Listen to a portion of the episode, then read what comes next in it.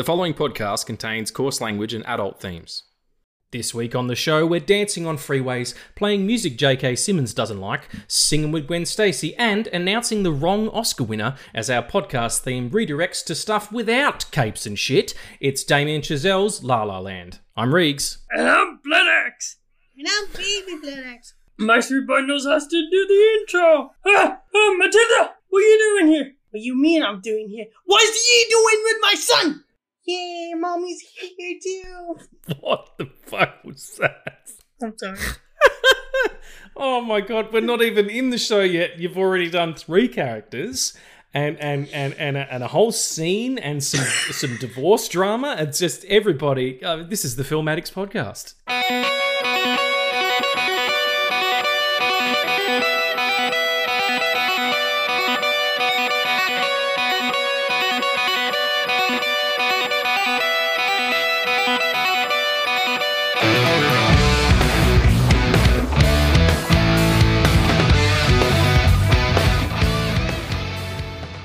Hey, friends, and welcome back to the Film Addicts podcast. I hope you enjoyed that little skit that, that Addy did not tell me he had planned.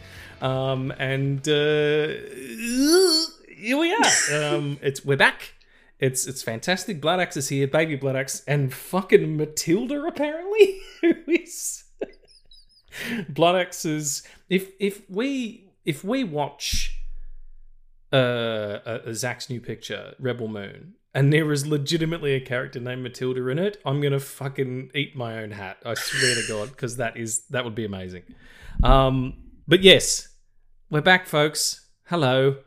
We're doing La La Land um, because I watched it for the first time for a couple of weeks ago and told Addy, and and and you know you lost your mind over it. I did Um, because I've been I've yeah. been telling you to watch it ever since you watched Babylon. That's true. I mean, to be fair, that wasn't that long ago. Actually, yes, it was, Regan. It, It was, was. seven months ago, eight months ago.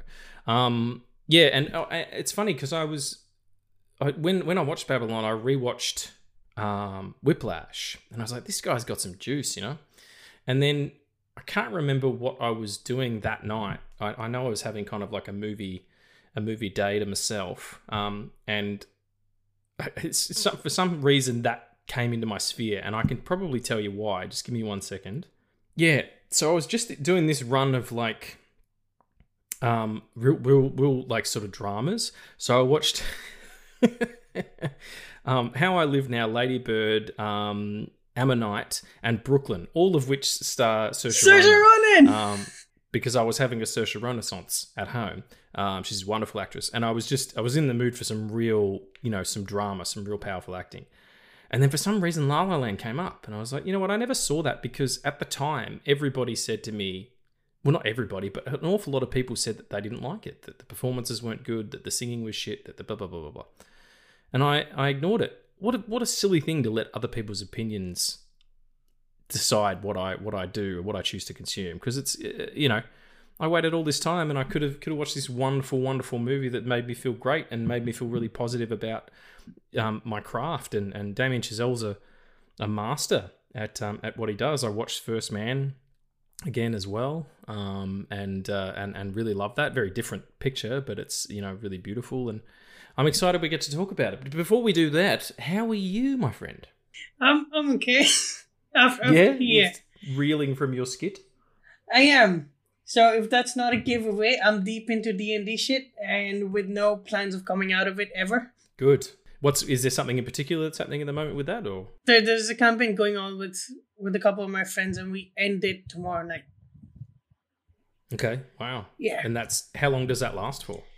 this was this was supposed to be a short one, so it was it was like it's six sessions, but each session's like three and a half hours. Wow, that's a, that's more than all the Lord of the Rings movies. It is, and I have two simultaneous campaigns going on. It is it's the best thing. Awesome. I don't know how you keep all that information in your head all at once, but if anybody wants some some D and D advice or, or digs on that shit, message Addy straight away. You seem to know what you're talking about. Thank you. I love the confidence. I love the confidence. Uh, thank you. Um, but to get into the normalness of the program, which you all which you all love, do we do you want to talk about what we what we watched? Let's yeah, let's let's do what we're watching. Let's do that. All right. One, two, three. What are we? Watching!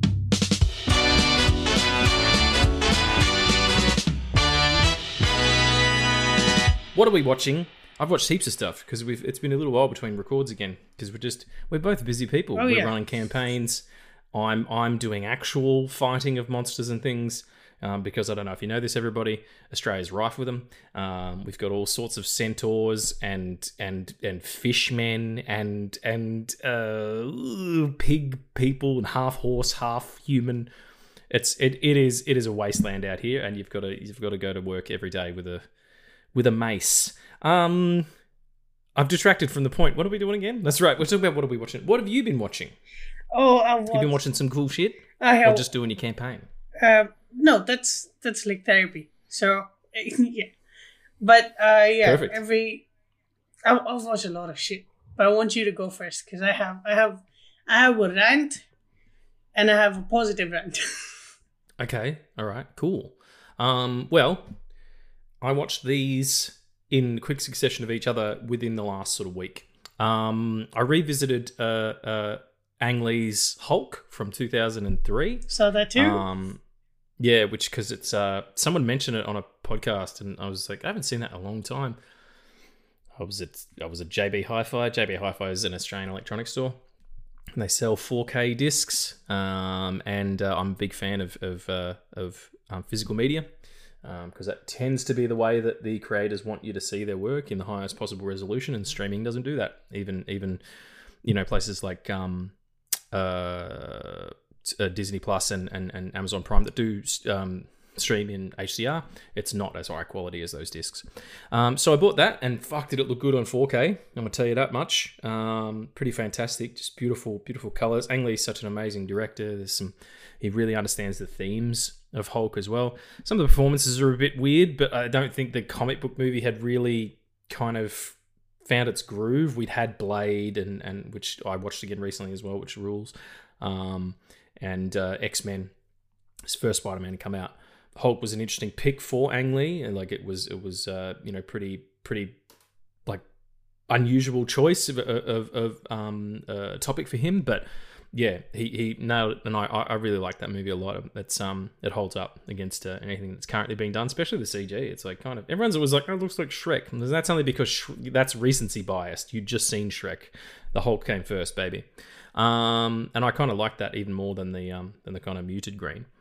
But that was really good. I went to the cinema um, with my fiance. She's a, a huge Australian music fan, and um, she's also worked in the industry quite a lot. She has a lot of friends within the um, uh, Melbourne scene in particular.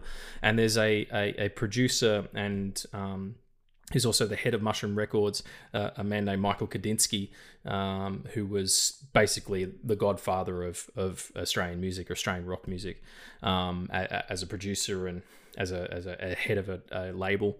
Um, and there's a documentary about him out at the moment called Ego, which is an amazing documentary. It's so well made. Um, uh, uh, it's got everybody in it. You could want to sting Kylie Minogue and uh, Jimmy Barnes and all these people talking about this amazing person who came into their life and and helped them. Like without him, Australian the landscape of Australian music is very very different, and we're such a music heavy culture here, um, especially in Melbourne. Um, was really powerful. Unfortunately, Michael Gudinski died a couple of years ago, just after COVID, um, and uh, you know they they plastered the city with all the posters of all the different um, uh, you know concerts that he'd put on, um, and he, he really was a, a magnanimous, um, uh, beautiful human being. And it's a really good doco. It starts really kinetic and, and energetic, and it's got some DNA from like Spider Verse going on with this cool animation and and shit. And then as he ages and as his story slows down, so does the doco um, yeah, really expertly put together. Um, and uh, on I think it was Sunday night, um, me and and my uh, my future sister in law and my uh, fiance were trying to find something to watch. And for some reason, my fiance asked how to spell the word plethora, and I immediately went into.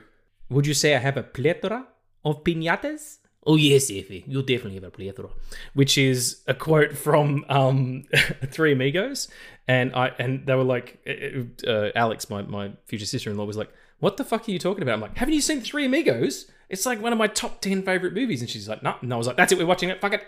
And goddamn, that movie is amazing. Any of you out there who are big fans of um, Only Murders in the Building, which I am, um, such a great show. Uh, this is Martin Short and um, so Steve Martin and Martin Short. Uh, you know, when they were still like coming off the back of their popularity from Saturday Night Live in the early '80s, um, it, it, was uh, produced and written part in part written by Lorne Michaels. This film, um, also Randy Newman, who wrote the the that um, you got a friend in me from Toy Story, um, and uh, yeah, it's just such a big, silly, um, heartfelt uh, uh, uh film. I, just, I couldn't recommend more going back to something, and and also there's kind of there's this weird thing where you think, oh, a movie like that that's kind of set where it's set and it has the cast that it has, and they're supposed to like they're in in the movies because it's set in the you know early 1900s. They're supposed to be these wealthy Spanish landlords, and they're all white dudes, and they're kind of um uh what what is it uh, misappropriating the costume and all that stuff. But when they go to Mexico to you know under this pretense um, of being performers, but they're really going to be kind of like seven samurai, you know, saviors of this town all the all the cast are played by um, you know people who, who are you know Spanish or Mexican, um, and and it doesn't like it never makes fun of them. It makes fun of these guys not understanding stuff. You know, it, it's it, it holds up really well in terms of the the um you know awareness and and and uh, uh, uh, anti cancel culture kind of thing. Um, so I'd highly recommend that. And one more thing, just as a lead into what will be our big October month, our big Halloween month. Addy was like, I want to do a bunch of episodes um, uh, around the work of um, Michael. Mike, oh, Flan- Mike Flanagan. Mike Flanagan. Addy said he wanted to do a sort of longer series about Mike Flanagan's work, Doctor Sleep, uh, Haunting a Hill House, Bly Manor. Uh, he just had a, a, a um, trailer drop for uh, the Fall of the House of Usher yesterday. Um, amazing uh, uh, creator, um, really understands horror and character and how those two blend. And so I started watching Hill House as research, and fuck me, that's some of the best TV you'll ever see, friends. That is just get into it. It's on Netflix. If you haven't watched it, I know it was huge when it came out. Uh, you know, everybody was talking about it at the time. I, I don't know why I let it pass me by. Maybe because I don't like ghosts and being scared. But that's yeah. not even half of it, really. Like most of it's the, this family drama, and it's it's it's it's beautiful. And Doctor Sleep's fucking fantastic. Oh yeah, I I heard that I heard that episode of Script Apart, and I went and I watched The Shining, and uh, Doctor Sleep, and then I watched the Doctor Sleep director's cut. Yeah, see, I haven't seen the director's cut. It's not like readily available here, but I did order it online, hoping I, I asked if it was the right region, and I'm hoping that it is. But yeah, Doctor Sleep's a, a, a really good film, and it does the DNA that it shares with the Shining film and book is, is really interesting. And yeah, I shout out to um uh, the the Script Apart podcast with um, Al Horner, um, which really really uh, insightful. If you if you into writing at all or if you're into storytelling i would highly recommend that it's got a great episode um, uh, that i listened to recently with um, david hayter of uh, uh, watchmen fame as well sort of see the progression of that that um, that project. I heard that last night. Yeah, it's good, isn't it? He's, yeah. he's so sort of like insightful, um, both both Alan and, and, and David Hayter. So, um, but yeah, that was me blasting through all my stuff. What have you been watching, my friend? I just I want I want to say picking picking back off of your uh, house thing. House is the reason why I love horror. Like I, I love horror as much as I don't talk about it because I there's a certain type of horror that I really love, and that's all Mike Flanagan's work. and there's not a lot of people like Mike Flanagan said that, and we we get into it when we do the Doctor Sleep episode that like the Doctor Sleep film is a journey of recovery and all that. And I felt that while watching Doctor Doctor Sleep because I watched it in theater, but I had nobody to talk about it because nobody fucking watched it. Mm, yeah, it did pretty poorly at the cinema. Unfortunately, I, uh, it was very misunderstood. Hill, Hill House is fucking great. I watch it twice every year. I made my mom watch it last year, and she cried at the end of it, and I know it was a win. Yeah, absolutely. It's um, I'm only up to episode six though, so shush. I mean, yeah, you've already got the the Nelly thing, so you, yeah, you can. Yeah. If you've if you've seen it, when you know what we're talking about, but we'll probably dedicate an episode to to like different chunks of his career. Like obviously, Doctor Sleep's a big one um, you know, uh, Midnight Mass, Bly Manor, a Haunting of Hill House. But um, yeah, that, that's that's going to be our our Spooktober Yeah. or whatever the fuck. Uh, Or maybe it'll just be Addie replaying that little fucking scene of like Kramer versus Kramer, but Blood Axe versus Blood Axe. oh god. That's, that's too much. Any Kramer versus Kramer fans out there? I don't know. It's an old movie. Avatar the Way Water. I saw that. What what prompted that? And and and the Let's not- half a star review you gave it on Letterboxd. How how you have not had your house burned down by by a rabid Avatar fan? I'll never understand. I love fantasy and I love sci-fi. This was just bad. But you said when when um we talked about it, you know, obviously brought it up. You were just talking about it on a script level. You just it just, it just doesn't work Yeah. um as a, as a script. And look man visually it it's amazing. Eh, you like you understand why it took 13 years for that film to come out. But you also have to like after that you also have to like look at the fact that it took them 13 years to make this film and they couldn't rewrite some of the things. Like i just I, I don't hate a lot of things and i rewatched the flash and i i started hating it. And then and then i rewatched Avatar the way of water. I was like, I don't hate it, but it just it shouldn't it shouldn't be like this.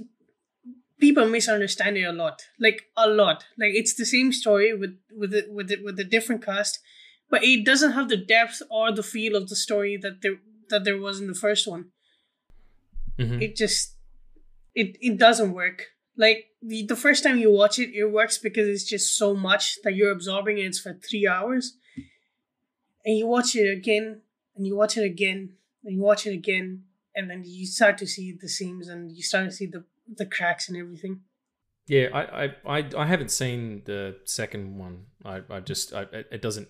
And, and this is this is not a slight on anybody or anything or whatever. Like I just I have no interest. I didn't like the first one, and yeah, it is. A, it's just a story thing, um, and and that it was a huge like, and also, as as we hate movies podcast, that Eric Szyszka says it's okay to like a movie if you like Avatar and you think it's the best movie that's ever made and it speaks to you and and maybe you, you really enjoy the the um, ecological message, um, uh, sorry, ecological message that it has, or uh, uh, you know whatever. That's wonderful. That's beautiful. Enjoy it. And and the Flash too. It, I, I'm grateful to the Flash. Um, and I was talking about it with with Alex the other night, and she was like, "It broke me. I don't want to watch any more of this stuff anymore." And it means reinvestigating things. It means going back and going, "Hey, I want to buy the Maltese Falcon in 4K."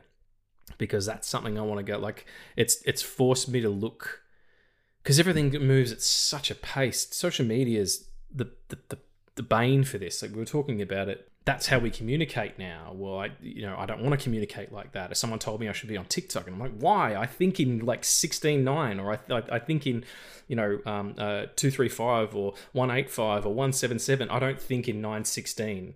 You know, which is the which is the sort of your phone size, which is stories and things. It's just not. I don't think that space is for me, and that's totally cool. In the same way that the Flash isn't for me. There's it, while everything's racing forward, I'm finding myself looking back more and more, and I think it's making me better at better at what I do and what what I can offer. Um, you know, my my industry and my my my people, the people I work with. Um, so I'm grateful for the Flash for that. But yeah, if you love it, if you think the Flash is the best, did you hit your head? What happened? No, I'm joking. no, if you if you like it, that's that's fantastic. That's that's not a problem at all. Maybe it's for kids, you know, cartoon stuff. The the um, trailer for I mean, this will lead us into nerd news. The Aquaman trailer dropped. oh yeah The Aquaman 2. It's just a cartoon. Like it's hundred percent a cartoon. It's more cartoony than the fucking Fifth Element, man. And it is whatever, you know. It'll be what it'll be. Um, um, yeah. So you watch the Flash again. uh, Way of Water. Right. So those were the rewatches. I watched uh, Dead Reckoning for the first time because it came out of the horrible, horrible theater format that's called uh, X Screen. Which, if you watch in that theater format, like, what the fuck is wrong with you? What's X screen? It's where you sit in a theater and like the film plays 360. Like that. Ah, right. Yeah. Okay. Sure. Here we have that. Oh, do we have that here? No, I don't think we do. In in the US, it's like 4DX or something. 4DX is like when when your seats move. When it with, fucking like- comes on your face or whatever the hell it is.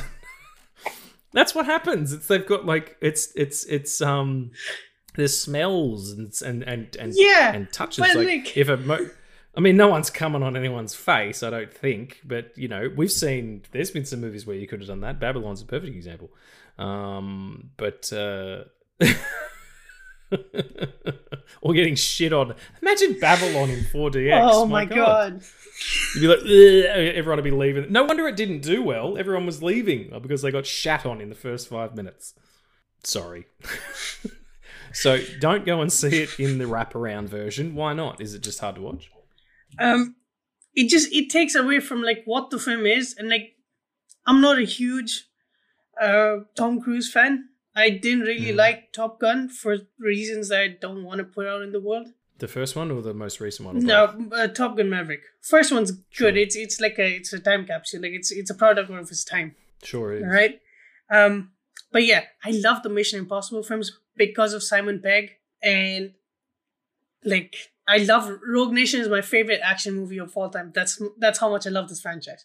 And i watched Sure. dead reckoning and I, it was like i was two i was two minutes in like after the intro. I was, I was fucking crying because i just i love this fucking franchise and i like i'm not a huge star, like tom cruise fan. I fucking said that already. But like this the scale on which this film is presented it makes me it makes me love loving movies right and yeah. like after the flash i really fucking need that like a lot Yeah, Yeah. You gotta, Um, gotta um, refill the cup. yeah and i watched uh fantastic beast the third one which they're not continuing but that's fucked up because the third one's the best um i watched the original Super- Fantastic Beasts and their addresses. uh, That's a good joke. I've used it a lot. I don't fucking care. I really like that joke. I think it's hysterical. it's fantastic beast and, and the secrets of And their postcodes. What was it? Fantastic Beasts in the what? The Secrets of Dumbledore. yeah Holy shit! I knew it. Well, fuck me. That was. I'm impressed myself. Nonsense. Um, but yeah, I watched uh, I watched Asteroid City before I went out again. I watched Past Life, which is amazing, but I wanted more. Um, I watched the original Superman film, which I loved, and it made me fall back into loving Superman again. It gave me the nudge to to write my Superman. Like I, I watched that and then I, I fucking wrote it. Wrote the first part at least. yeah. Uh, the sorry. Was this the post that you put out? Yeah, Or the, the- the post. yeah. If you have a chance, anybody who um, follows Addy and, and maybe missed this, or if you don't follow him, you should go and follow him. Fantastic post about Superman and, and, and what it means to him. Just really, really well written. Just great, great heartfelt film journalism. I would recommend it, and that's not biased. I watched Andor in peer pressure. I, it wasn't for peer pressure. I was like, "Fuck it, I, I I have to watch it now." You know we we, we watched Kenobi, and I, Yeah. and I talked about how when Hayden Christensen showed up there as Anakin, it, it was it went a bit emotional for me because I I had the connection with the prequels, but I had just watched them. Yeah. And my my favorite Star Wars movie is is Rogue One because of the fact that there's a lack of space wizards and light swords, laser Mhm. swords. A lot of people say that actually. I know a lot of people who like that one the best. Even people who are like my brother-in-law, who's you know forty-five years old, diehard Star Wars fan, and that one came out when he was like thirty-five or something. You know, like it's just yeah. And yeah, I I watched Andor, and Rogue One was the first time I I cried, like like teared up while watching uh, something related to Star Wars. And I watched Andor, and there are parts of it where I was bawling because of how just fucking amazing that show is. There, there, there's there. I can't describe how I f- how I felt while watching it because it's it was so new to me to love something that I've always felt very distant from me.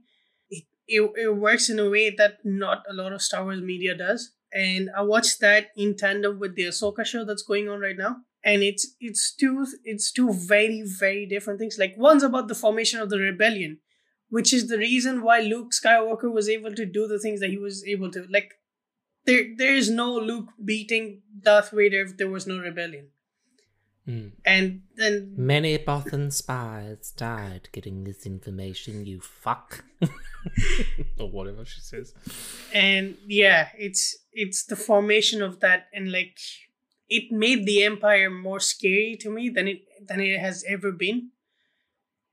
And that's how it's supposed to be. Like this is a fascist government rising and oppressing people. It's supposed to be scary. But yeah, and like the ties to the actual history of like our world and the things that's gone on in our world and its ties to Star Wars was insane. And then I watched Ahsoka, and I don't want to give spoilers for like the very latest episode, but I, ha- I have watched episode five, and it it's it's insane, and I cried, but for two different reasons, and it made me realize that Star Wars can work in so many different things only if people care. The people behind it need to care. I think Filoni, Filoni does like whatever problems you have with him, he does really give a shit about all these characters, particularly the ones that he created. You know, I know Ahsoka comes from the the TV series. Oh the, yeah, uh, the animated series. and like And Rosario Dawson, like fucking whatever, man. I, she is just she is the goat, man. I just love her. She is. And like I haven't watched Rebels and I haven't watched Clone Wars. I went into this just knowing that Ahsoka was um a Padawan of Anakin Skywalker and she left and had to fight Anakin when he was Vader and she lost because she saw him as Vader and was just in turmoil and she is she is the legacy of of Count Dooku to Yoda to Qui Gon Jinn to uh, Obi Wan to Anakin. And it's this line of unconventional Jedi, and how like they have formed her, and it's now her story, and how she wants to like leave her legacy, and it's it's wonderful to see two things that are so different yet based in the same universe that make that make you like they make you have an emotional uh, response to it even though you don't have the the previous. So yeah and then yesterday i went and watched um talk to me which is of like it is It's a It's New a horror- Zealand horror movie, isn't it? yeah it was it was it was Five and a half, scary, and a half star review on Letterboxd. I saw like that's what that's, you, you must have liked it. Yeah. And I was like, oh fuck, yeah. I like I like horror. And I like when it gets crazy because it reminds me that I'm crazy too. Hey, that's what is it? Horror is the best thing for that, you know. that's that's all I've been watching. That's that, that's good. Um, get it, get as much media as you can. I just always feel like Ahsoka sounds like when an Australian person tells you it's been wet, like the weather's been really bad. Like if I was to call my dad and be like, "Hey mate, how, how's how's the weather up there?" Oh, fucking pissing down, mate. Oh really? Oh yeah, it's Ahsoka. you know what I mean? Like it just. Maybe that's just my accent doing funny things. But anyway, it's beautiful. Go and check out Ahsoka and and and other kinds of water pistols, um, whatever you're into. And uh, and and now we're going to do that thing that we do where we do the nerd news.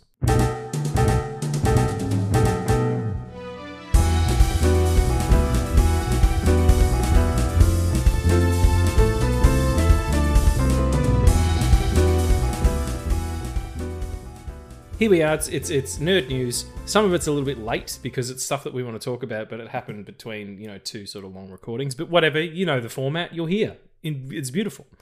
This one's interesting. I don't know how much truth there is in this. You sent it to me, and I was like, yeah, horse shit. But then Rob Pattinson weighed in. Dick Grayson, the first Batman, uh, is reportedly to appear in Matt Reeves' The Batman Part Two. You said Dick Grayson the first Batman. Is Dick Grayson the first Did Robin? I? Yeah. Dick Grayson, the first, rewind. Dick Grayson, the first Robin, is reportedly to appear in, in Matt Reeves' The Batman Part 2. What do you reckon? I don't Do like you reckon it. that's bull hockey or oh, you don't like it? I was just asking if you think it's real or not. Oh, is, it real? No, fucking no. Nah, I don't know. You, d- you don't get Robin in like year two Batman. You get it like year six, maybe. Yeah, it's it's it seems a little early. It would make and it's, it's like they're already introducing him in Brave and Bold. That's the whole point of Brave and Bold, is it not? No, they're they're introducing Damien. Like there hasn't been any confirmation of the only confirmation that Dick Grayson exists is because Damien is gonna be in that film. Yeah. Well, there, there's going to have to be, you know, Nightwing at some point. That goes without saying. But I just mean they're doing a Batman and Robin film over there. Why would you do that also in this Elseworlds thing that they're doing with you know the Joker and Matt Reeves Batman and all that stuff? There's a lot going on. It's a lot going on. It's a lot, and honestly, I don't. I don't think. I don't think Robin fits there. I don't think Dick Grayson Robin fits there, because I feel like that's that's a Batman trilogy and the end of it. If you do have Robin take on the legacy, then then you have two Nightwings, and I don't like the idea of two Nightwings. No, I mean, unless it's in a bedroom situation. Um, I mean, yeah, because what else are you going to do with a Dick Grayson apart from get some Dick Grayson? Everybody dreams about Dick occasionally, uh, whether that's former President Richard Nixon or whatever you're into. Um, yeah, I, I, I don't know. I, I, I don't have a dog in the race anymore. I don't care. Um, I did rewatch The Batman, and um, I felt the length this time. And I felt I, I did too. beautiful, you know, film, and yeah, like you know, got the 4K again, and you know, can't recommend 4K enough, folks. But the the the three hours, I really felt the melodrama. I was like, oh, fuck, and I, and I just recently seen all the Nolans again, like all the Nolan Batmans again, in quick succession, and and it was like, yeah, this is I don't know, maybe more my speed. I'm not sure. Um, but anyway, speaking of Nolan, Josh Hartnett, who just had a wonderful turn in uh, Oppenheimer um, as a character whose name escapes me, I'm sorry. Uh, but uh, yeah, Josh Hartnett, fantastic actor. I, I think he is anyway. I've liked him even when he was young. H2O, Halloween, Faculty, he was really good in. Um, he, he's just had a bit of a, a, a, career resurgence. He was on a TV show called Penny Dreadful um, for three seasons, which I fucking love. I, I think it's a really, really solid um, sort of gothic horror series similar to the uh, Mike Flanagan stuff in that it's all, all character driven. But anyway, Josh Hartnett, look him up. Yeah, he was. He's reportedly in. He was. Sorry, go ahead. He was Ernest Lawrence in uh, in Oppenheimer. Just looked it up. Sorry. Ernest Laurie, you know the one. He was one of those white guys who was in it. Um, this is such a stupid argument. Everybody Everybody's fucking white, dude.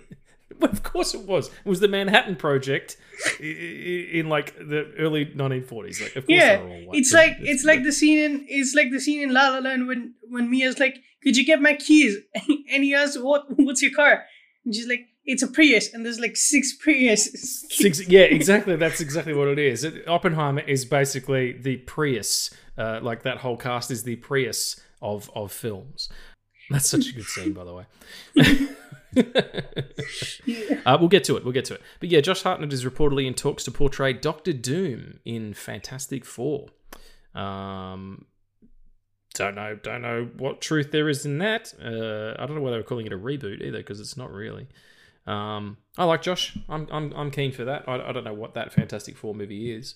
Um, it's yeah. I mean, uh, there was a big thing about it being set in the '60s, and then that doesn't look like that's going to happen, and all this. Yeah, it's it's so much misinformation out there, you know. So yeah, what do you reckon, Josh? don't know, don't care.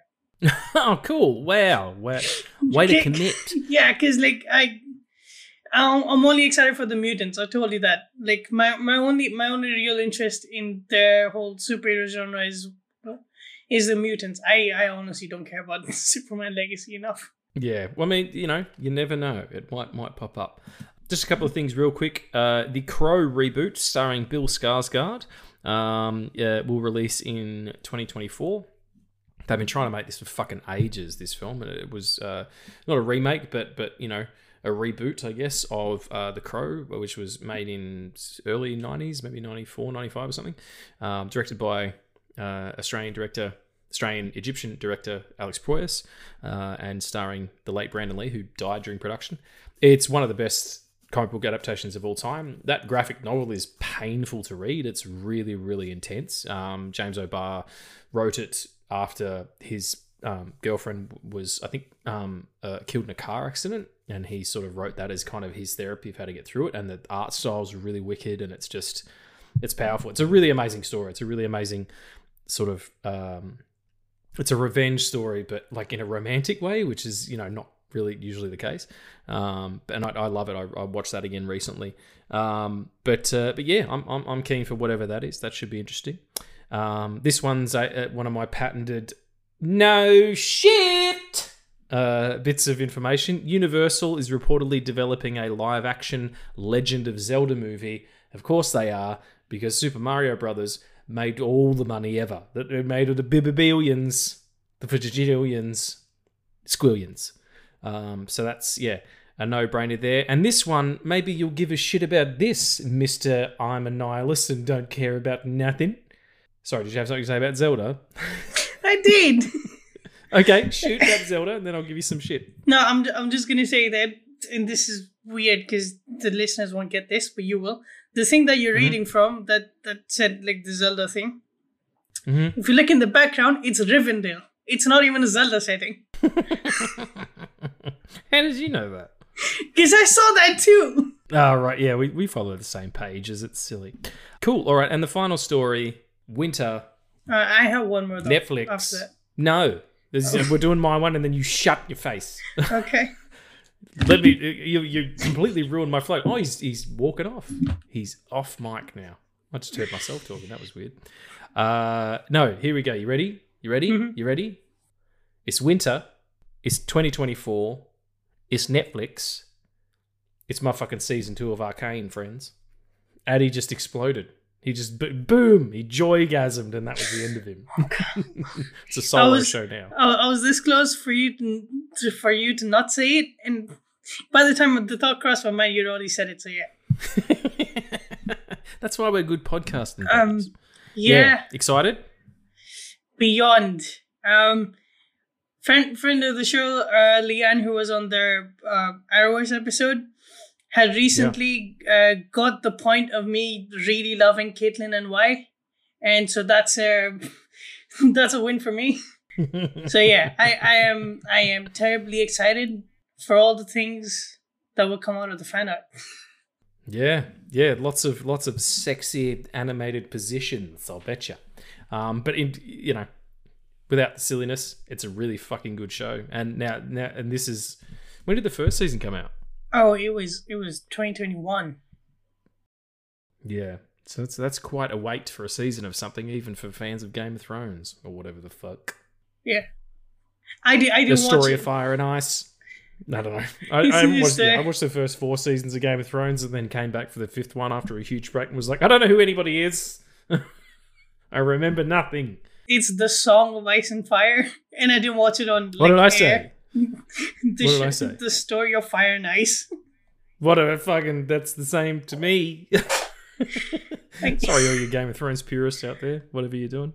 Um, That's a funny thing about those shows. I was thinking about it today. Is like things that just hit like huge, like just you know have a, a, a cultural awareness or a marketing campaign. Like things like Barbie. Like Barbie's a legitimately good thing, but it's mark like they spent 150 million dollars on marketing for that.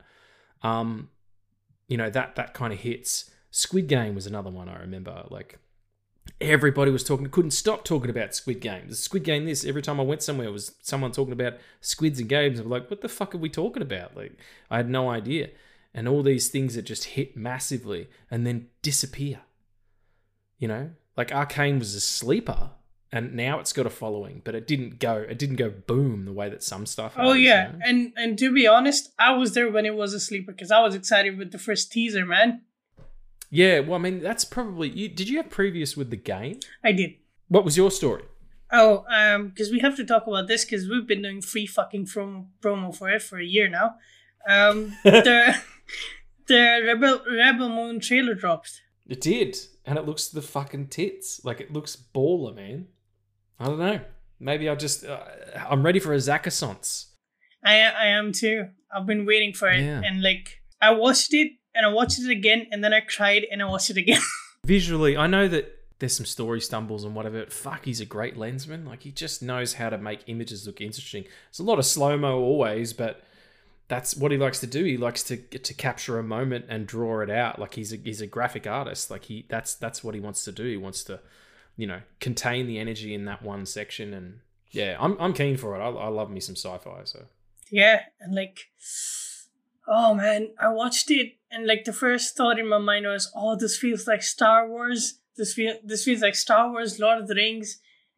And this feels like Star Wars, Dune, and John Carter and the Princess of Mars combined. And I, I love that it has the it has the feel of John Carter because it's John Carter and I have a very uh it's a very complicated relationship. But um that like those books, those those stories, um, that movie as well, is is something that the world wasn't ready for then, and I I love that he has elements of that here, and yeah, I mean they're they're the spider wizards with space swords, and I am I am all for it. I would rather have this than like another Flash, honestly. Yeah, well, don't worry. You- You're not in any danger of getting that. Don't worry. But Um, Yeah. it's not even on anybody's. and it's like it's not even like they like in the trailer it's part one and then there's a release date for part two and between that it's going to be a director's cut which is around four hours if i'm not wrong um probably like four hours 15 or something and um there's there's going to be comic books there's there's one novel and there's one video game if uh up until now but that that's hoping that it works but it's already in development and like they've shot part one and part two together and hopefully there's a third one and the one thing i hate is that netflix does not do theatrical limited releases at least not like worldwide and they i won't would for this. Uh, they do. They do some stuff, but they won't do this. I I would love to. I would love for this to be just just there on like a bit like not even for me for someone who's never seen anything, um, not like that. Who's never seen anything like in in this world like sci-fi or fantasy to just get a chance to watch that because this is this is Zack Snyder working on a script that he's been working on for twenty years and then getting a chance to shoot it as he wants to, like actually holding the fucking camera and shooting it. Like it's it's it's creators winning, and that's that's why we're here. Yeah. Have massive respect for him in that. Like, I've, I've been my own DP my entire career. There's been very few times where I've shot stuff that I wasn't shooting. Um, you know, handful of times. Um, I've, I've had an actual DP, and it's it's hard. It's it's double. You're double busy, mate. Like you you've got to, you've got to work on performance and you know everything else, and, and make sure that the what is contained within the shot is right, and then you got to make sure the shot is right as well. Um, yeah, he's a he's a he's quite a craftsman, and I, I appreciate his his work. But um, that's enough about Zach. I'm sure we'll do Rebel Moon when it does come out, absolutely. Um, but right now, we're going to be talking about our main topic. Uh, it's La La Land from 2016, famously uh, awarded Best Picture and then not. And it poured, it Googled Damien Chazelle's face at that moment in time. Fuck here now. I've never seen anybody so disappointed about anything ever. Yeah, incredible film. I, I don't know what took me so long. It's it's really silly. I watched it at just the right time, and and maybe it wouldn't have spoken to me as as much before that. Um, but regardless of all that, you know, I watched it in the last month. You've been living with this film for what was it, like seven years. Uh, When was the first time you saw it? Um, I watched it in 2019. Okay, all right. Um, so after it had come out, like a decent period of time. Yeah, but- out. I didn't watch it in the theaters, which is the weird part why? because um, uh, 1917 was uh, uh, nominated for like Academy Awards, and that was huge here for some reason, and so Mm. they had they had like a they had like a couple of films that they were that that like had been nominated for Best Picture, uh, just show just showing for like the awards weekend, and I I rewatched 1917 then, and I watched La La Land in theater. Right, that's very cool. What was your first reaction? Because mine was obviously regret. I was like, why haven't I watched this before? Like, like I said, why did I let other people's thoughts and opinions on this film sway me? I like both of those actors. I really like Damien Chazelle. I love musicals, um, even though you know I'll get into why I think this isn't you know why it works because it's not a traditional musical. But that was my first feeling. What did you feel when you first saw it? It was weird because I hadn't I hadn't seen a musical like that in probably ever, and it was it's it wasn't like it wasn't weird in like a bad way. Like we started with uh, a whole ass fucking musical on a on a freeway Yeah, right. with it's another it's another day of sun, and I felt like I wanted to get up and dance in the fucking theater. That's never a bad thing, and I was I was hooked, man. I, I was hooked since like the first note of the score till like the end of the credits, and it was it it was an intense experience. It defined that part of my life, and I watched it through and through. And I, I watched it last night, and it's it's weird because I I know I know every lyric of the song. I know how Sebastian moves. I know I know how Mia moves, and I know I know what's coming when it's coming, and it's and now I I I pay attention to when they're in where when they're in the lighthouse for the first time. And you know you hear this you hear sebastian explain what jazz is dying? And the second time they're in there they're together and sebastian's playing on the piano. And in the background the music that that the trumpet player is playing is the score of the film. And you don't and you don't hear that part of the score until the end when when mia um, when when Mia has her own song, which uh, "Here's to the Fools Who Dream," and that's that melody that's that's playing, and it's it's it's it, it has meant so much to me for so much of my life, and it, it has defined different parts of my life. That now it's now I it's it's it's all comfort, like all of it. It's it's become it's become that like if I've had a bad day, I'll just watch some some of it and just like get just like feel better you can drop in and out because it's got really nice stanzas, like it, because it, it takes place over a long period of time. We'll get to it, but heartbreaking ending. Oh yeah. My God, I didn't fucking see that coming. Normally, when it's a Hollywood movie, the kissy faces get together at the end, and that was just you know that's some some some paths d- diverge and then come back together, and then some don't. Um, but I think to your point about the um the opening, and how it really does hit you with this bombast of like this is a musical and fucking get over it. Like this is this is what we're doing. This um, is what we're um, doing. You're here. Let's do it. Yeah exactly. They're not that it doesn't it's what I what mean mean uh, uh, uh, some people I've been talking to recently about movies that kind of hold your hand. Like I'm trying not to do that in my own work, and it's it, I was talking to a producer who I'm working with on a screenplay, and I was like, I don't want to do that. Like I don't want to make it just obvious, you know, to have everything have logical conclusions. Like that's not what generally happens, you know, in, in everyday life. You, things surprise you or things don't go the way you think they were or nothing happens. Sometimes you just hit a dead stop and that whatever that was, it just goes away or it stays with you forever and changes who you are. But with this, I think it's like, yeah, he, there's no Chazelle won't hold your hand. He's like, it's a musical and I'm going to go at this pace and you've got to catch up. Babylon's exactly the same. Um, uh, First Man's a little bit slower, a bit more meditative. Whiplash is like that. It's like we are we are playing at speed in rhythm, and you you can either follow or not. La La Land hit in a way because it came around at the perfect moment, and it's also the the the uh, like having it start on the freeway. If people stuck in traffic, what it does really well for me, and it changes the camera style too, is it marries the mundane with the magical so these these normal everyday situations in a modern context are going on. People trying to get to work, having barneys with, um, like as in, uh, you know, getting into an argument with someone in the car, um, you know, who you would then later on poke. What's the two fingers here? No, not there's not two penises going on, but you know what I'm saying. They get later would go on to bone, um, and what am I talking about? La La Land, musical, freeway. They would later go on to Bone. What an idiot. Anyway, uh, yeah, those those kind of normal things would happen, but then all of a sudden it plumes as if as if this shit is in someone's head. Um, it, funnily enough, it kind of reminded me of the Buffy musical episode once more with feeling, where these normal situations that you see, like because La La Land plays as a drama. It absolutely does. And the best example of that is the the um when he comes home early from a tour and he's cooked dinner for her and she sits down and they have the conversation about this is what life is now.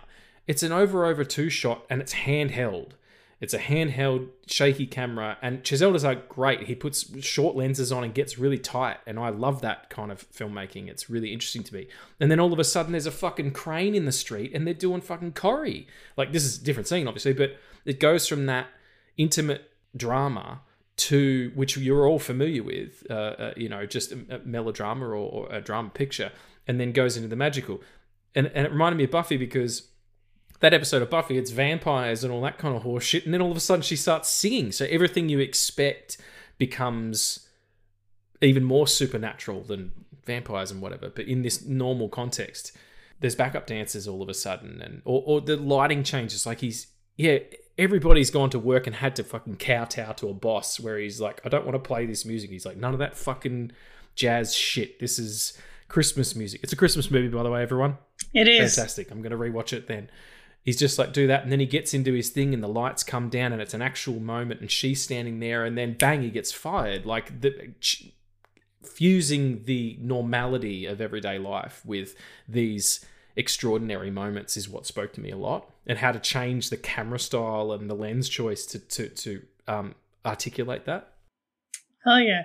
anytime you can get jk simmons in a movie um, And by the end, like not? like in the epilogue, he like he's like starts snapping and starts dancing as well. By the end, it's like fuck yeah, how man. can you not and i feel like jazz in a way has a there's a synchronicity to jazz and, and storytelling in that you kind of have to let it happen all the best screenwriters and novelists and, and, and stuff will tell you you can come in with an idea of what you want to say or what you want to do thematically or, or you know what characters you have but eventually the, the thing's going to become its own beast. Like and you're going to start following the rhythm and following the beats of where this thing goes and it should happen organically. The way that jazz does if you're jiving with people like i, I learned as a like a, a jazz drummer that was how i learned how to play. Not open hand the way that he does like the um, in in whiplash like with the sticks through the fingers like just the more traditional style.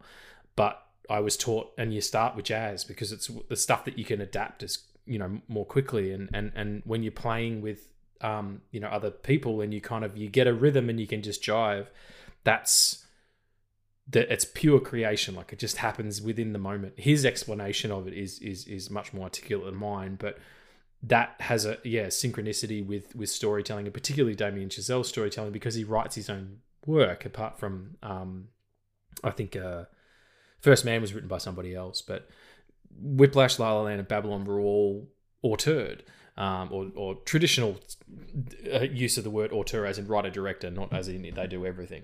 Um, and he's got to give it up. He's one of the only guys doing original work as well.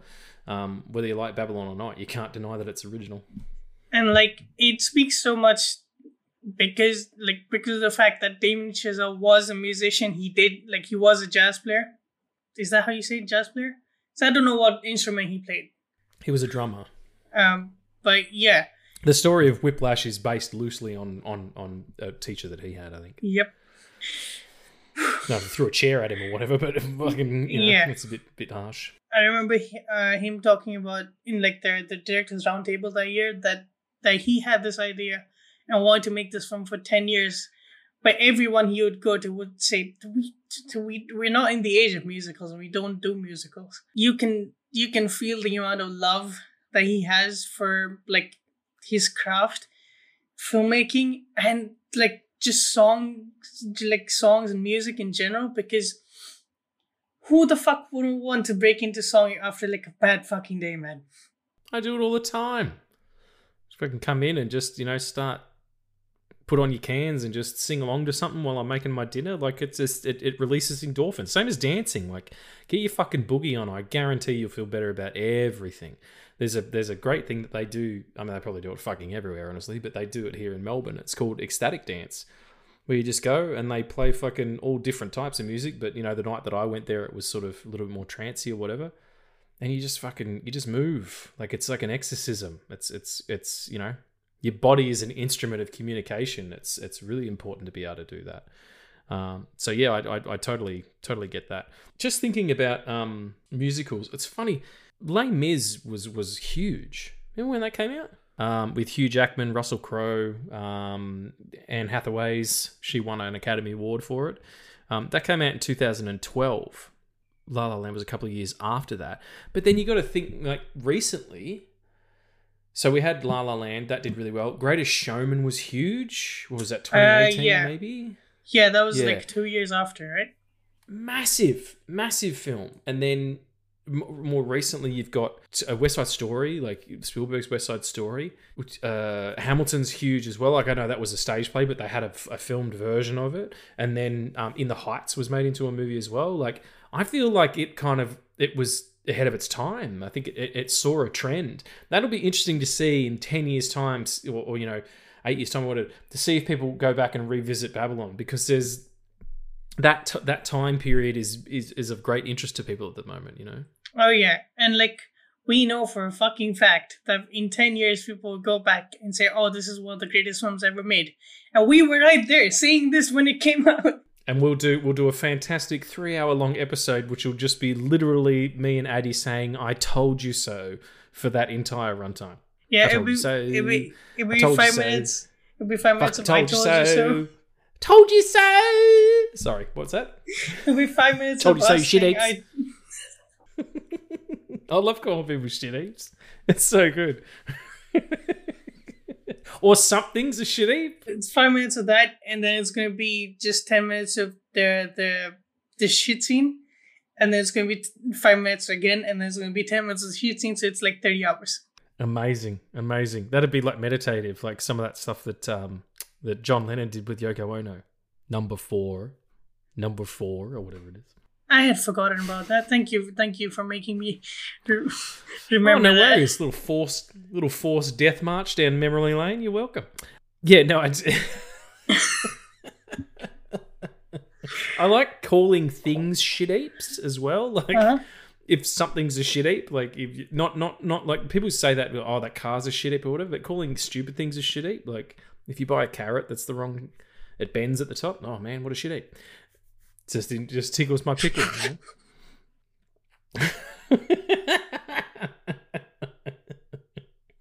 It does. Makes me happy. Silliness. I enjoy the silliness. Um. Anyway, Right. we're talking about La La Land, and we're not going to rub it in anyone's face about Babylon. Maybe we're wrong. Maybe in maybe in however many. I was just trying to think of all the films that didn't do well and in, in, in their time, and then people look back and they're like, "Oh fuck, this was." It's because we weren't ready. We weren't ready. And I mean, yeah, like the Greatest Showman was was a success after its like first weekend.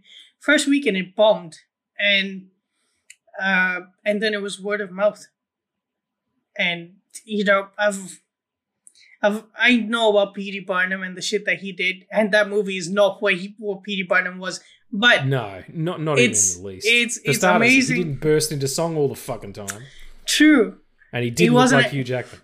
That's the, yeah that was my second point but um it's it's amazing because the greatest showman is exactly the movie that pt barnum would make about himself so it's a full circle thing What a self suck. Yeah. Still a better self suck than Free Guy. that is the biggest fucking victory lap of all time, that fucking movie. it is it's it's a it's a it's a marketing film which is we have this this and also this Yeah, yeah, it is. That's very much. And and and go and play Fortnite, whatever that is. Yeah, just thinking about La La Land. Can we just talk about performance for a second? Because I, I'm Emma Stone won an Academy Award for this performance. I don't know who else was up against her that year and for what pictures. I don't know if she necessarily deserved it. it it's a great dramatic performance. I, I don't feel she's the best singer that ever lived um, because, you know, not everybody is Cyndi Lauper. Um, but know, Cyndi Lauper might not be the greatest singer of all time, but God, I love her. Anyway, amazing nuanced performance, um, uh, especially in the scenes where she's getting shut down, like in the middle of um, uh, uh, giving a audition uh, for a role.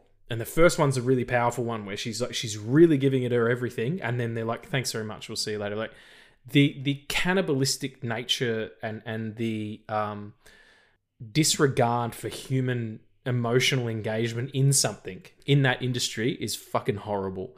And and I only know because I probably work in that space and I've I've auditioned people and I've been at auditions and all that stuff.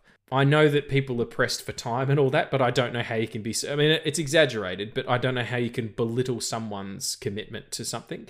Um, you either see it through or you don't. I, I, I don't understand this this consumable nature of it, it- it's a whole thing that's going on right now with all the strikes and everything. It's because they're being looked at as as commodities as tools as things that can be you know used to then go on and make revenue. And i understand that movies have to make money and studios need to remain open so that the cycle can continue but you can't pull it if you, as soon as you take the humanity out of that i don't know what the fuck we're doing and if and and that scene really got to me i would never do that to an actress no matter how fucking time poor I was or how bad their performance was. Make the scene shorter, if anything. Like just give them the monologue, give them the opportunity to to, to get to the end.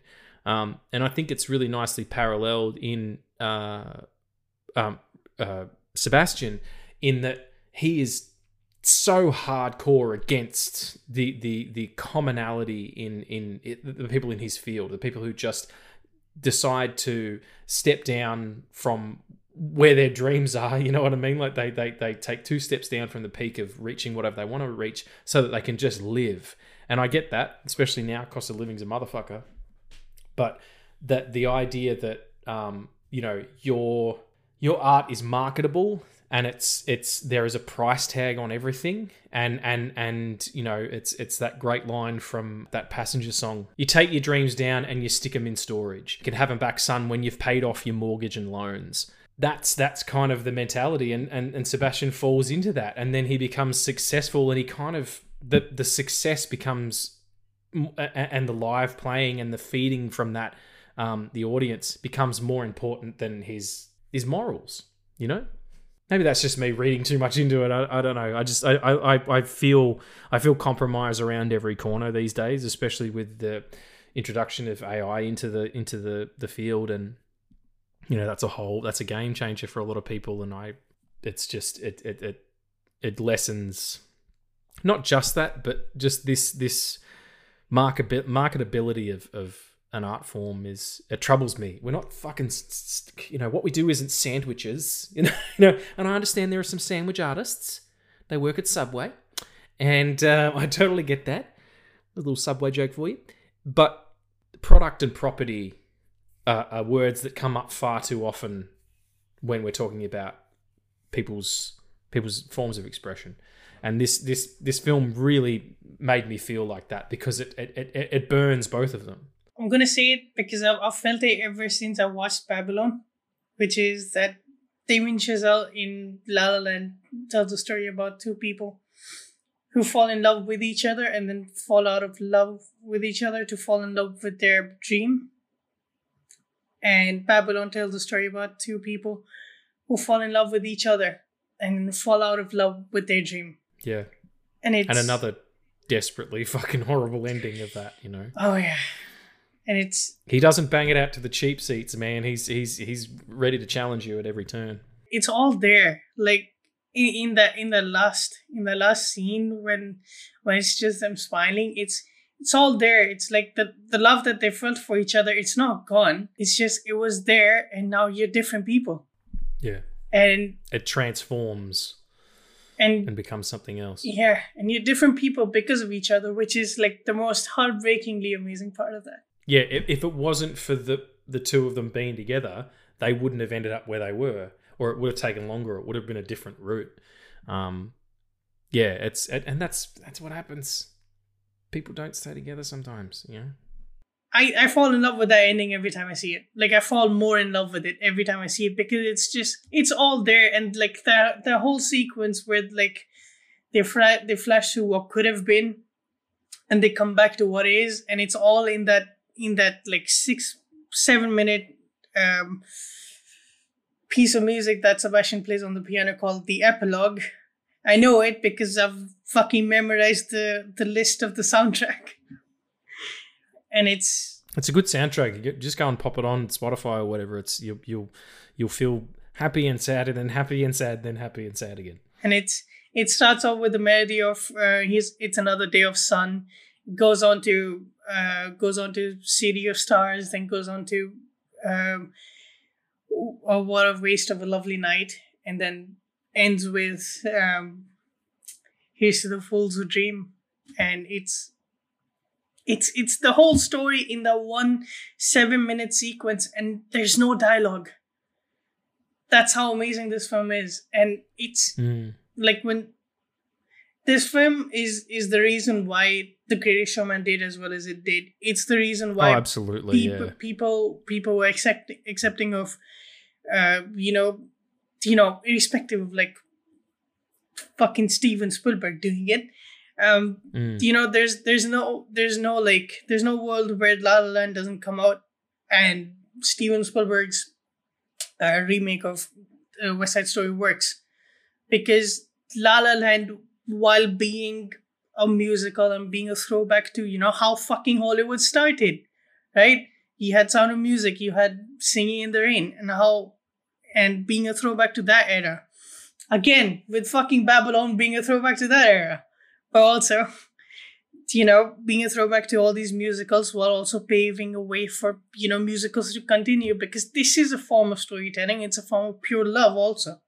Like these people make these movies because that's the only way they know how to come to terms with the things they feel sometimes. And it you you can feel that in every frame of this of La La Land. And like I've never like I have a problem with when when there's a film shot on film and there's a lot of noise. Like s- sometimes it takes me out. It's my thing. Like it's it's not like it might be really comforting for somebody else but it, like it sometimes takes me out but like while watching uh, La La Land, I I feel comfortable just looking at the noise because I already know what the story is, and I just I just want to be in it now. Yeah, well, I mean that's to, it's got to be um, said about Damien Chazelle and his his his crew and his DP and everything that they they really did shoot it like a classic. Those scenes they shot it like a classical movie, and then you know the the thirty five millimeter or whatever they shot on for the everything else as well, the drama scenes and things like that. It does. It gives it a, a, a traditional feel that you wouldn't get now. Like, so, I mean, fucking go to Showman certainly doesn't feel like that. Even West Side Story doesn't really feel like that, and that was shot on film. It was very particular way that it looked. I think as well the commitment that everybody gave, uh, you know, outside of the technical is is you know something we need to speak on. Like Ryan Gosling learnt all those piano parts when they were shooting that scene, the dance scene um, on the hill, which is such a beautiful scene. All, all that one take, um, they had thirty minutes to do it because they had to be in the twilight hour and um, or the twilight half an hour by the sounds of it and and they would do a take and then run back and get wiped down and then go and do another take. Like you don't do that if you don't give a shit. And it's Chazelle, like it's his work that people are interested in. He only made Whiplash at this point, took the world by storm. Won J.K. Simmons his, you know, a very long overdue Oscar. Um, you know, these people have come to to to perform with this this director, and you can tell when the people come back. You know, um, yeah, it, it, there's there's a lot to be said about looking back and bringing things forward the way that he did of going this is how things used to be done and this is how things are done now. Let's see if we can kind of pull this forward while still remaining you know relevant and modern. Um, and and the fact that he won uh, best director is is the perfect it didn't win best picture is an interesting example of that not like i've said it before not the oscars fucking mean anything but, But yeah, people should be it's an example of if this was the best directed film I don't know why it didn't win best best picture, but if he's the best director that year, that says a lot um, about his commitment to doing something. Because all the other films that year weren't musicals. You know what I mean? Like he was the only musical that year, and he fucking won for it. So I don't know. What does that tell you? And yeah, the, the proof's in the pudding as well. It's just musicals are going to become more and more popular. It's not out of the realm of the possibility for there to be one of these a year. yeah, I would love. Not a La La Land, obviously, but yeah, I mean, no. yeah. I can't. I can't like. I can't have like La La Land every year break me in fucking theaters. I just. I, I will. I will run out. Yeah, yeah. I can't have my heart broken once a year. Thanks very much. I wonder when this was released. Actually, do you remember? I think it was summer. It was released on Boxing Day in Australia, and and it was released in the United States on Boxing Day as well. It's wide release. It did some some um you know festivals before that, but yeah, isn't that crazy? What commitment that you have to have to be released on, you know, Christmas Day or the day after Christmas. You know what else was released on Christmas Day? Batman: Mask of the Phantasm and The Faculty by Robert Rodriguez. Anyway, that's neither here nor there. Apart from the fact that Josh Hartnett's in it, and we talked about him before, and we always love Batman. But um, yeah, it's it's. I'm so disappointed in myself for taking so long to do it. If I can find it on 4K, I will. I can't get Babylon on 4K in Australia. They don't have it. It didn't get released here. And go fuck yourselves. See, we're getting very musical on this episode because that's that's what we're doing. Just so pissed off. You can only get it on Blu-ray. And Blu-ray is fine and everything, but if you can get 4K, why not? Um, I think I have it on 4K, but it's digital for me. Oh, eat a bag of salt and vinegar dicks. No, I'm sure. So dicks are fine all day, every day for dicks. It's just salt and vinegar throws me off with that.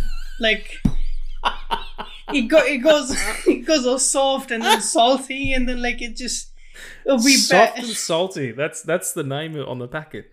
Want a bag of soft and salty? I also like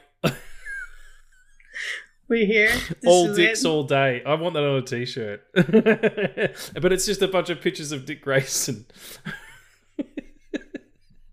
it's a bunch of Nightwings on a t-shirt. All dicks all day. That's Hey, fantastic. I have a Nightwing. I have a Nightwing T-shirt. I know you have. I know you have. I don't know why you've taken it off. I would wear that constantly. So yeah, I mean, if you haven't seen it, I don't know why you're listening to this episode, but if you haven't seen it, fucking do yourself a favor. Just just go and check it out. It, it's um it's streaming everywhere. Like I, I I think I found it on Netflix or Yeah, something, but it is it is on it is on most streaming platforms. Yeah, just amazing performances. Such a well executed film. It does exactly what it wants to do, and that's the thing that I really love about Damien Chazelle as a filmmaker he does exactly what he wants to do like he's he executes there's there is no compromise whatsoever and and you know in this with babylon's case you know listen to our episode on our emergency episode we did on babylon because we both loved it so much and it was doing really badly with the you know just poor marketing poor traction and also um fucking blue people number two came out um, sorry, I said that kind of bitterly. I don't mean that bitterly. I just mean everybody was paying attention to that, and this amazing thing was going on elsewhere, and no one was looking at it. Um, you know, it was like it was like being on your iPhone while you're getting a hand job. Like, what the fuck are you doing? Like, your attention here, please.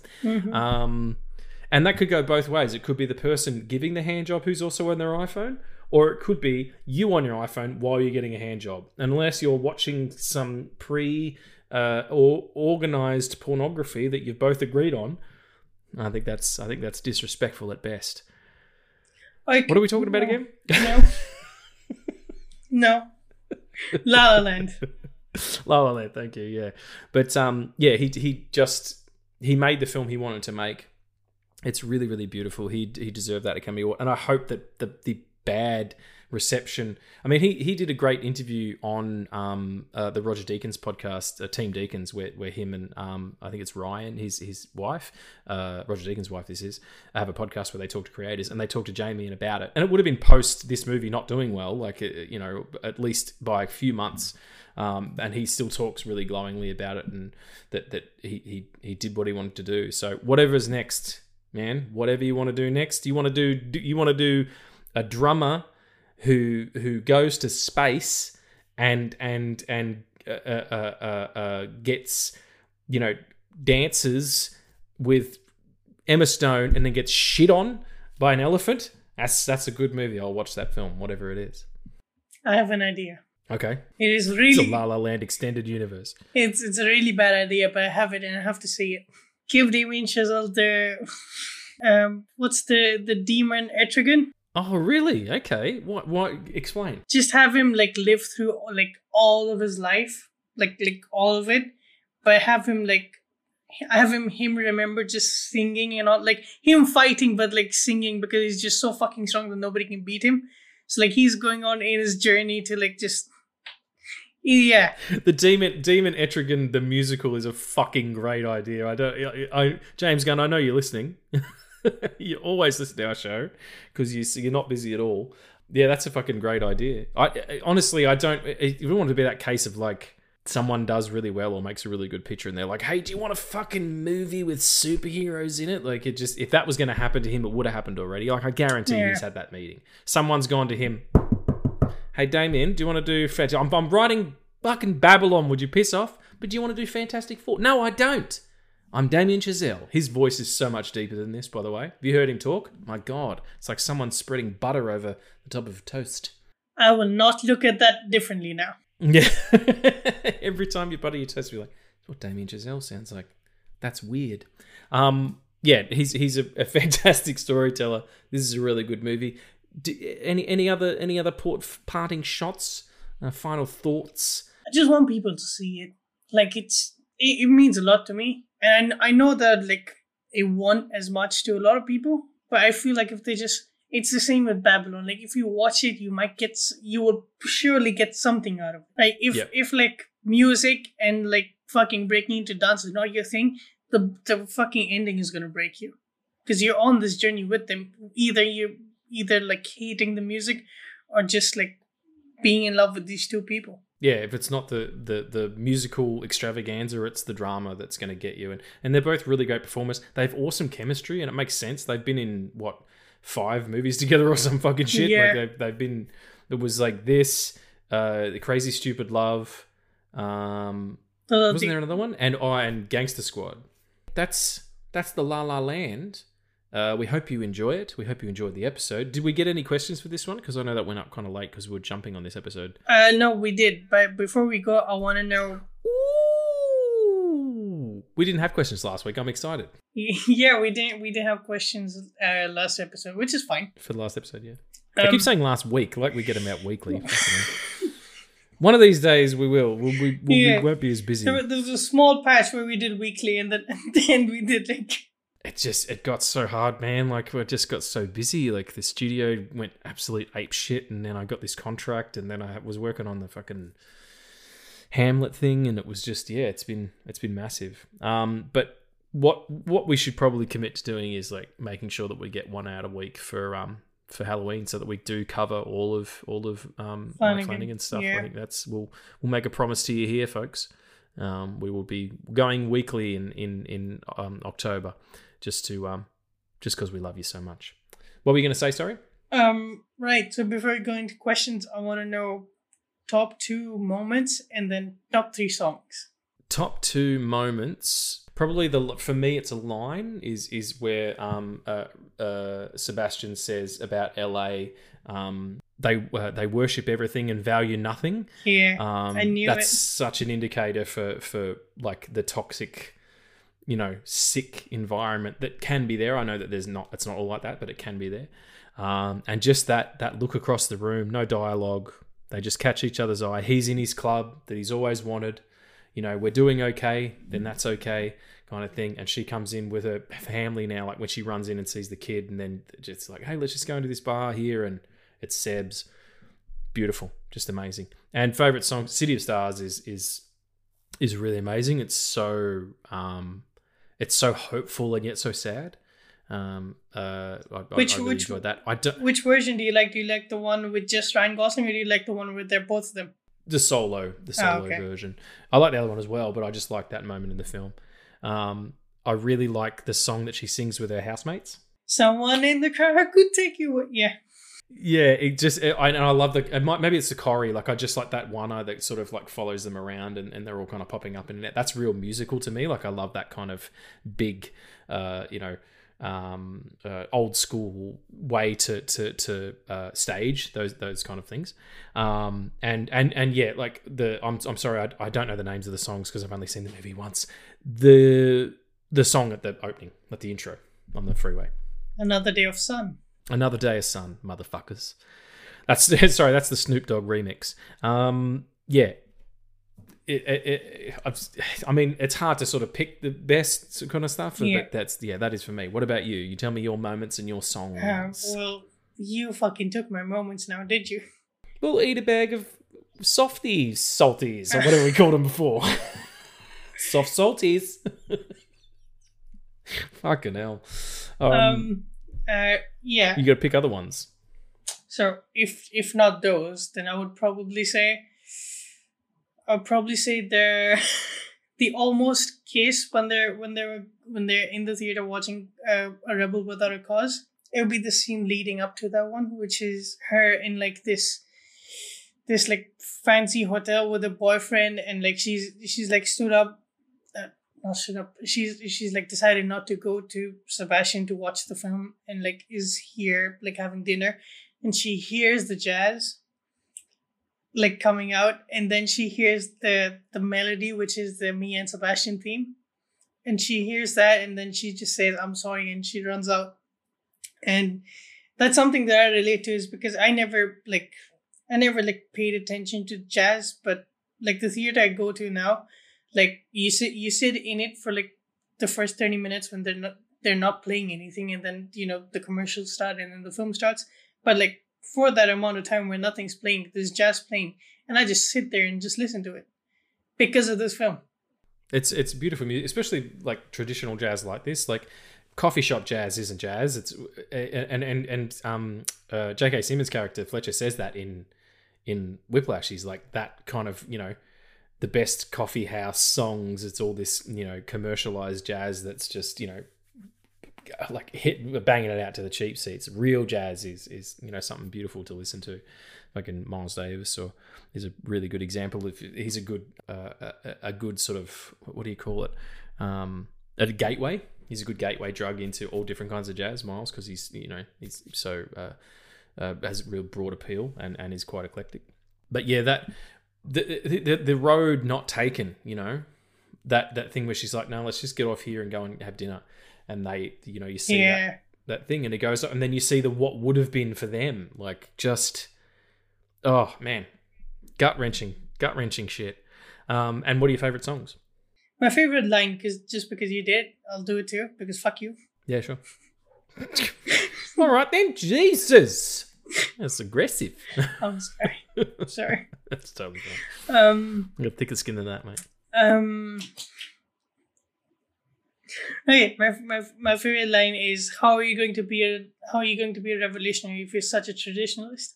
Um, but yeah, okay. Favorite songs because I have memorized this fucking soundtrack.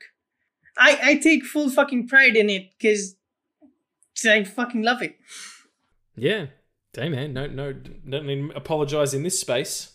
My my number three is and this is like three of the best, right? So it's top three. Um, my number three is someone in the crowd. No, it's not. It's not. Shit. Um, it is. Yeah, it's used to the fools who dream because it's it speaks to the people watching it. Um, my number two is is a very weird one because it's it's City of Stars, but it's a tie between when both of them sing it, and and there's a there's a there's a section where where uh, Sebastian just whistles it. I think that's my favorite version of the song. It's just him whistling it. And my number one is uh, Another Day of Sun because I can break into that song like that. Hopefully not on a freeway because not everybody else thinks you're going to do it, and that's how you end up in a car accident or hit by a car. it's true. Be careful dancing and singing on causeways, everybody, and bless you. Um, wonderful. There we go. Do we, we, we've got some questions. We're going to do them right now with the with the, with the, with the, the, the uh, and then uh. Questions. Thanks, thanks for the fucking assist. like Karl Malone and John Stockton. I have That's- no idea what the a- fuck you just said. No, yeah, it's it's fine. Uh, uh, You know what's really funny though is they are two basketball players who used to play for the um I think it's the Portland Jazz. No, the Portland Utah Jazz. Uh-huh. Karl Malone and John Stockton were basketball players for the Utah Jazz, and we're talking about La La Land. How about that shit? Yeah, full circle, man. Like an NBA deep bench that one.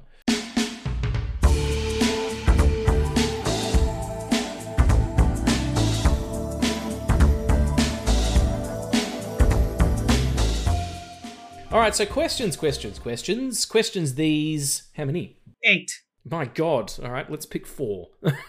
Otherwise, we'll be here all night. Unless you want to do rapid fire round. All right. Um, so the first one is why is Riggs so goddamn hot? Well, look, it's a combination of um, you know creams uh, that I use on my on my person, and uh, these these soft dulcet tones that make you just want to get a cup of milk and a cookie and settle in. You know what I'm saying? I don't know. Ask my fiance; she seems quite keen on me as well. Um, whoever you are, what a beautiful thing to say to a 41 year old man who doesn't feel like he's he's got much to offer in that department most of the time. So I appreciate the uh, the ego boost. Bless you. Mwah. And you wrote it. Well, there we go. well, bless you then, darling. Thank you. But yeah, there is no answer to that question. It's like the hand clapping in the woods thing, or whatever the fuck it is. No, it's not the hand clapping in the woods. It's one hand clapping and the tree falling in the woods. You know, What? you know that old pro- the proverb of if a tree falls in the woods, doesn't make a sound? Yes, of course it does. It does make a sound, Uh huh. but you know, no, no one's there to hear it, so it's just vibrations in the air. But it still makes the sound. Okay. What are we talking about? We're getting totally distracted here. Yes, I'm I'm really fucking hot. Let's go. All right. Question two. What's the best shit you've ever taken outside home? Wow. Who who is asking this? Who is asking this? That's got nothing to do with La La Land, but I will tell you. I'll. Are you going to do the answer to this? Because I'm not going to fucking do it alone. I'll do it. I'll do it. We're going in un, uncharted territory here, folks. I once went to the bathroom at a at a at a cafe um, after a night of drinking. I was still drinking at this stage, and and and you know you have what is what is commonly referred to in Australia as the after grog bog. And uh, why are we answering this question? but it was so big. I came out and I said to the person I was with, "I just shit a wizard."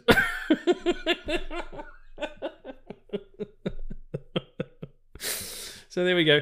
So I oh. feel like the first question of why am I so hot has just been answered, but in the negative.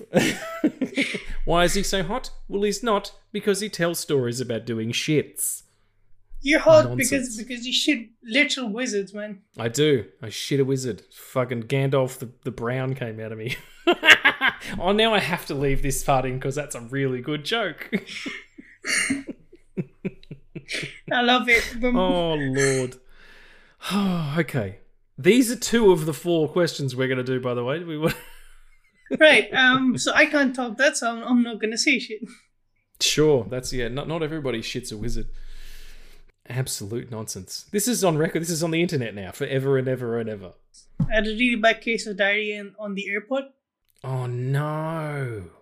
but it was it was it was good because I was like was like twelve, and it, it was good. But I was also like scared of like going going along. So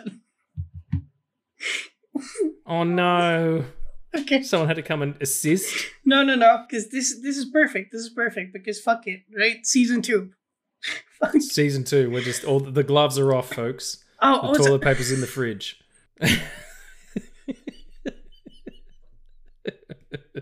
just to cool it down a bit. Pat pat.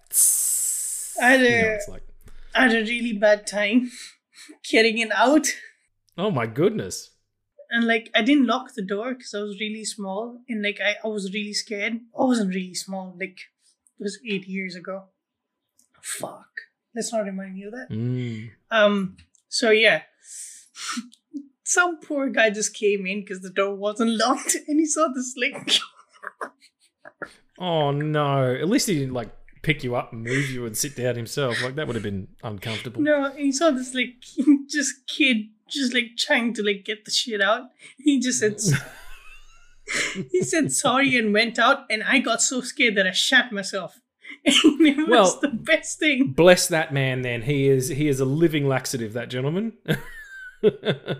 Wherever you are, laxative man, you know, we appreciate you and God bless. Um, I also like the fact that your story from when you was a child and mine is from like five years ago. when I was a fucking grown man. I will say one thing really quickly though.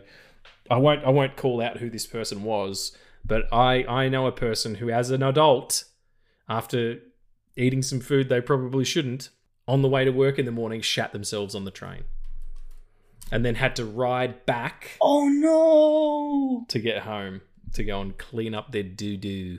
I bet you didn't realize you were going to get this kind of conversation when you oh yeah, let's listen to the La La Land episode of the Film Addicts podcast. That'll be really, you know, they'll talk about cinephiles. They'll talk about it in a really deep, meaningful way about, you know, the the, the love and music and, and and and and chances and you know sliding doors and all that kind of amazing stuff. It's going to be great. And here we are talking about diarrhea. It's diarrhea. What's question three? If it has anything to do with bodily functions, we're fucking ending early. Right, question number two. no, this is question number three. Don't sneak it in under the wire. I know what's up. Alright, uh, what mundane things in your in life would be great as a musical? Shitting, because we were on the topic.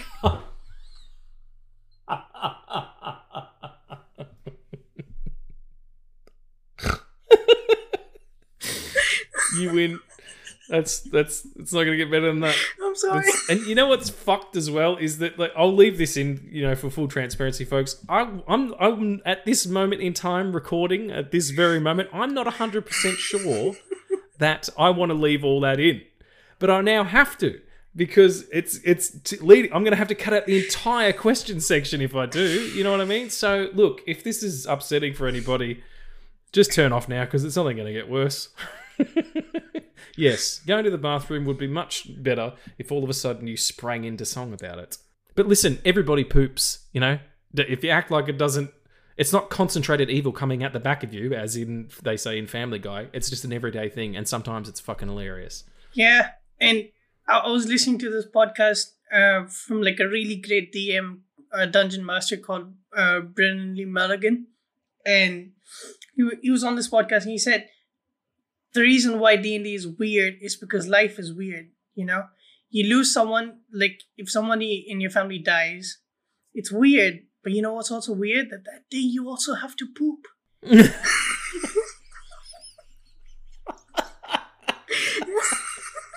That's so true. It's like Nana's dead, but I have to. Ha- I've got to have a shit before I go to the. I want to do it before I go to the funeral as well. Who does a poo at a funeral? Like, tuck it in, mate. Like, there's no way that you could possibly. You know what I mean? Like, everybody got to do it, friends. Yeah, Nana did it before she left. She fucking loved to poop, Nan. Yeah. She yeah. fucking loved to poop. A good clean out, she'd call it. Oh fuck.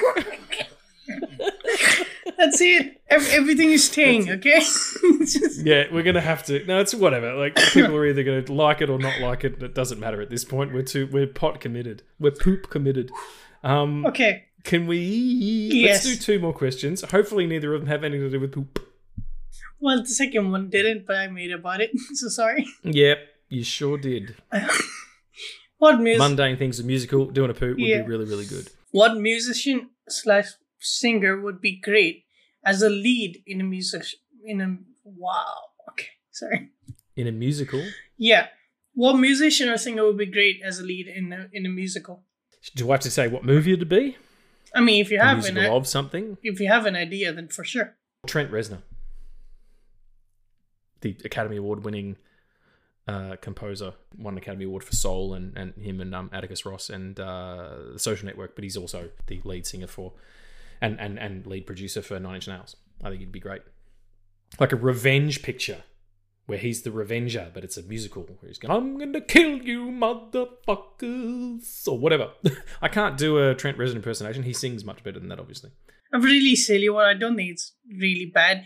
I think if it's pitched to the person I'm talking about, he might do it. Um, so Jack Black in the musical called Hercules. I can totally see that. Or you could have just got no, like well, you could have got Jack White to play Elvis like he did in Walk Hard, but do it in the Elvis movie. That would have been pretty fun.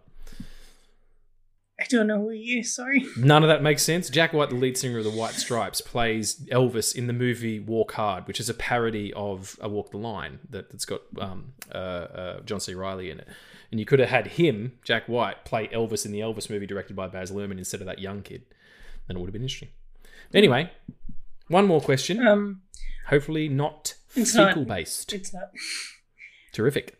What what two acting talents would you love to see pair up in a musical? Paul Mescal and Daisy Edgar Jones, please. Do we know that either of them can sing? That's the only thing. You need to. They, they both need to be able to sing. Sean Patrick Harris. Neil Patrick Harris. Sean Patrick Harris. Who the fuck's that guy? Nobody. Neil Patrick Harris. Incredible, incredible singing voice. Um, uh, Doctor Horrible's sing along blog is is is you know, I know Joss Whedon's a shit eat, but it was a shit heap again. Um, but that's really really great, and I would pair him with um, Nathan Lane. Nathan Lane, who is, uh, uh, I mean, most people probably know him as um, uh, the voice of uh, uh, Timon from Lion King. Um, but amazing singing voice, Tony Award winner, I think. Um, but if not, he's he's he's got amazing singing voice. I know him from Modern Family.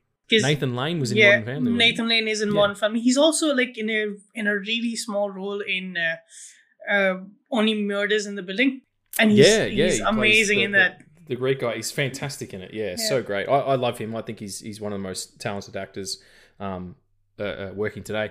I rewatched The Birdcage recently, and that's just. I mean, it's any any movie with Robin Williams is hard to watch, but that one's a little bit easier because he plays the straight man. But fuck, what a beautiful performance by Nathan Lane. Um, yeah, that'd be my that'd be my my team up. So I have one, but we don't know if they both can sing. If they can, then it's a it's a Dick Grayson musical. It's a Grayson musical. It's a Grace Grayson the musical. Yeah. Fucking get on board, DC. Can you hear me now? If you bring out Blue Beetle and all sorts of other shit, you can bring out fucking Grayson the musical or Robin the musical. You know, I don't I don't give a shit. Make it happen. Um, but yeah, A lot of fan casting for Nightwing going on at the moment. I don't know why, but it was like someone's one of the one of them was um Jared Padalecki, the guy who was the younger brother in in Supernatural. I'm like, he's like 48 years old. Like, you can't That's- that's- that. if that's true, then that's twice Batman's age. Exactly. That's not going to work out, friends. Yeah. Um, Um, I don't. There was a couple that I didn't. There was one that I'd like. uh, like the idea of Timothée Chalamet wasn't wasn't a good one. Uh, D- Dylan, someone or other, the guy from Maze Runner and Oh yeah, American yeah, yeah. Assassin. yeah. Yeah, but I don't. I don't think you need to go like he doesn't have to look exactly like he does in the comics. I think Paul Mescal's the move. Anyway, he won't do it. He's too busy doing really, really interesting independent work, and I appreciate him as an actor. He's got something coming out with Saoirse Ronan soon, which looks really good. Yeah, foe. Oh my god, I saw in- like Yeah. yeah, yeah. That's it's We'll, there. we'll talk about Foe. Um, wonderful. I Well, have. that's it. Well, I have. Oh, you got one more? yeah, I have, I have Nathan Lane and uh, Andrew Garfield. Yeah, Andrew Garfield's got some pipes, man. And if you haven't seen Tick Tick Boom, oh, there's another one. There's another musical that came out after La La Land. Yeah. no way that would have fucking worked. And that's- that's a really good movie. Yeah, The fact that he didn't get the Academy Award for that performance is is ridiculous. Like that was that was one of the strongest male performances I think I, I- I'd seen that year. Absolutely. But uh, but yeah, there we go. Nathan Lane, Andrew Garfield. Nathan Lane is in most of our thoughts. Uh, yeah. Got one more question. The Film Addicts musical. Cast yourself and what's the setting before breaking into a song? So who plays me? No. And what's like, the like- setting? no, like we play ourselves. What's the setting? We'd be recording an episode, wouldn't we? True. But like, It'd be the first meeting, our first final, our, our, our final meeting. Oh, No, no, our final meeting, our first meeting in person, and we both burst into song, and I would be played by James McAvoy. That's all I'm saying. Everybody tells me I look like James McAvoy. man, if you're playing by if you played by James McAvoy, then fuck it. I'm Ewan McGregor.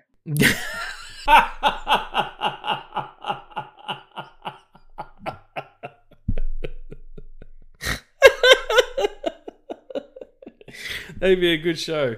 Be a good show. Funnily enough, there's a possibility that I might actually be in, in your neck of the woods uh, sometime next year, but we'll talk about that. We could do a live episode. Pretty crazy. We'll, we'll, we'll talk about it. But anyway, that's the end of our show, um, which I'm now going to have to retitle La La Land and Poop Chat. Um, but uh, we hope you enjoyed it. Thank you so much for coming back. It's beautiful, it's wonderful, and, and, and we do so love it being here. Addie, you're gorgeous. Don't ever change. I mean, you can grow older and stuff if you want, but you know, Yeah, I don't want to. okay, well, that's fine. Just stay being you. Awesome, all the live long day, mate. I love you, man. Love you too, buddy. This is this is amazing. I love that we get to do this. Yeah, this is the best, and what a, what a great episode to do when you know about something that just came up organically and was like, "Yep, this is the one." I, I, I love that spontaneity. Let's uh, let's keep it going. So we'll see you next time, everybody, and remember, Stay amazing. Stay safe. Bye bye. Fucking baby Bloodaxe has been alarmingly silent throughout the entire episode, and all of a sudden here he is. Well, see you later, baby.